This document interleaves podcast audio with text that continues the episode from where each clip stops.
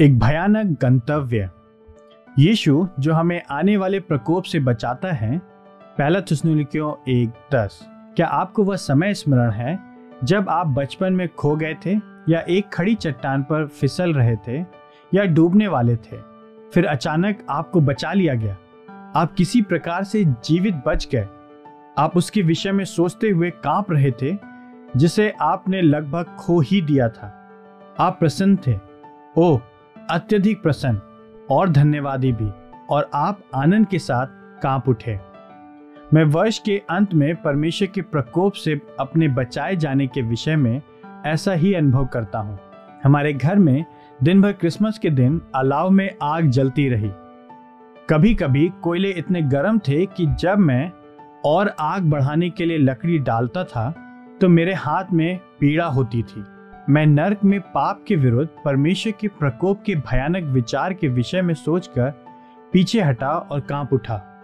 ओह, यह वर्णन से बाहर कितना भयानक होगा। बड़े दिन की दोपहर मैं एक ऐसी बहन से मिला, जिसके शरीर का सतासी प्रतिशत से अधिक भाग जल चुका था। वह अगस्त से अस्पताल में ही है। मेरा हृदय उसके लिए बहुत दुखी हुआ। किंतु यह कितनी ही अद्भुत बात थी कि मैं उसको परमेश्वर के वचन से आने वाले युग में उसके लिए एक नए शरीर के सुदृढ़ आशा को देने पाया। परंतु जब मैं वहाँ से वापस आता तो न केवल इस जीवन में उसकी पीड़ा के विषय में सोच रहा था, किंतु उस चिर स्थायी पीड़ा के विषय में भी सोच रहा था, जिससे मैं यीशु के द्वारा बचाया गया हूँ। मेरे साथ मेरे अनुभव को समझने का प्रयास करें। क्या ऐसे कांपते हुए आनंद के साथ वर्ष को समाप्त करना उचित होगा? पॉलुस आनंदित था कि यीशु हमें आने वाले प्रकोप से बचाता है। पहला थुसनुलिकियों एक दस।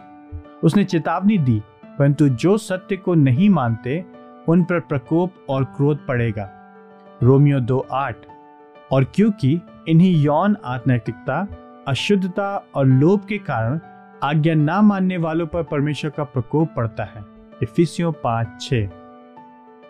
यह वर्ष के अंत में मैं पूरी बाइबल को पढ़कर समाप्त करने की अपनी यात्रा को पूरी कर रहा हूँ और अंतिम पुस्तक प्रकाशित वाक्य पढ़ रहा हूँ। यह परमेश्वर के विजय की और उन सभी के लिए अनंत आनंद की महिमा में नबूवत है, जो जीवन का जल बिना मूल्य लेते हैं। प्रकाशित वाक्य बाईस, सत्रह।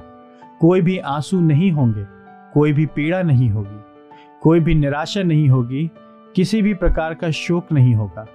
मृत्यु नहीं होगी, किसी भी प्रकार का पाप नहीं होगा। प्रकाशित वाक्य इक्कीस चार।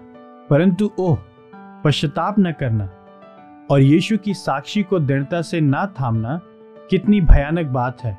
वह प्रेरित, जिससे यीशु प्रेम करता था, अर्थात यहोन्ना, के द्वारा किया गया परमेश्वर के प्रकोप का वर्णन भयानक है।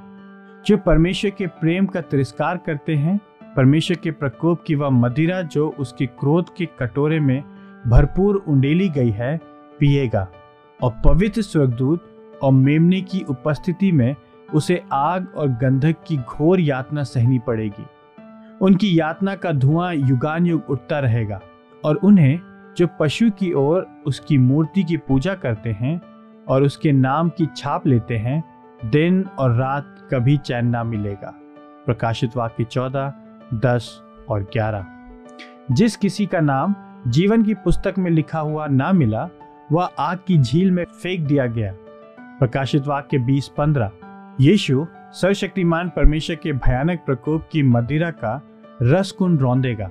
प्रकाशित वाक्य उन्नीस पंद्रह। रस कुंड से इतना लहू बहा कि उसकी ऊंचाई घोड़े की लगामों तक और उसकी दूरी 300 किलोमीटर तक थी। प्रकाशित वाक्य चौदह, बीस। उस दर्शन का भले ही जो भी महत्व हो, वह यह बताने के लिए ही है कि कुछ अवर्णनीय रीति से भयानक घटेगा। मैं आनंद से कांपता हूँ कि मैं बचाया गया हूँ।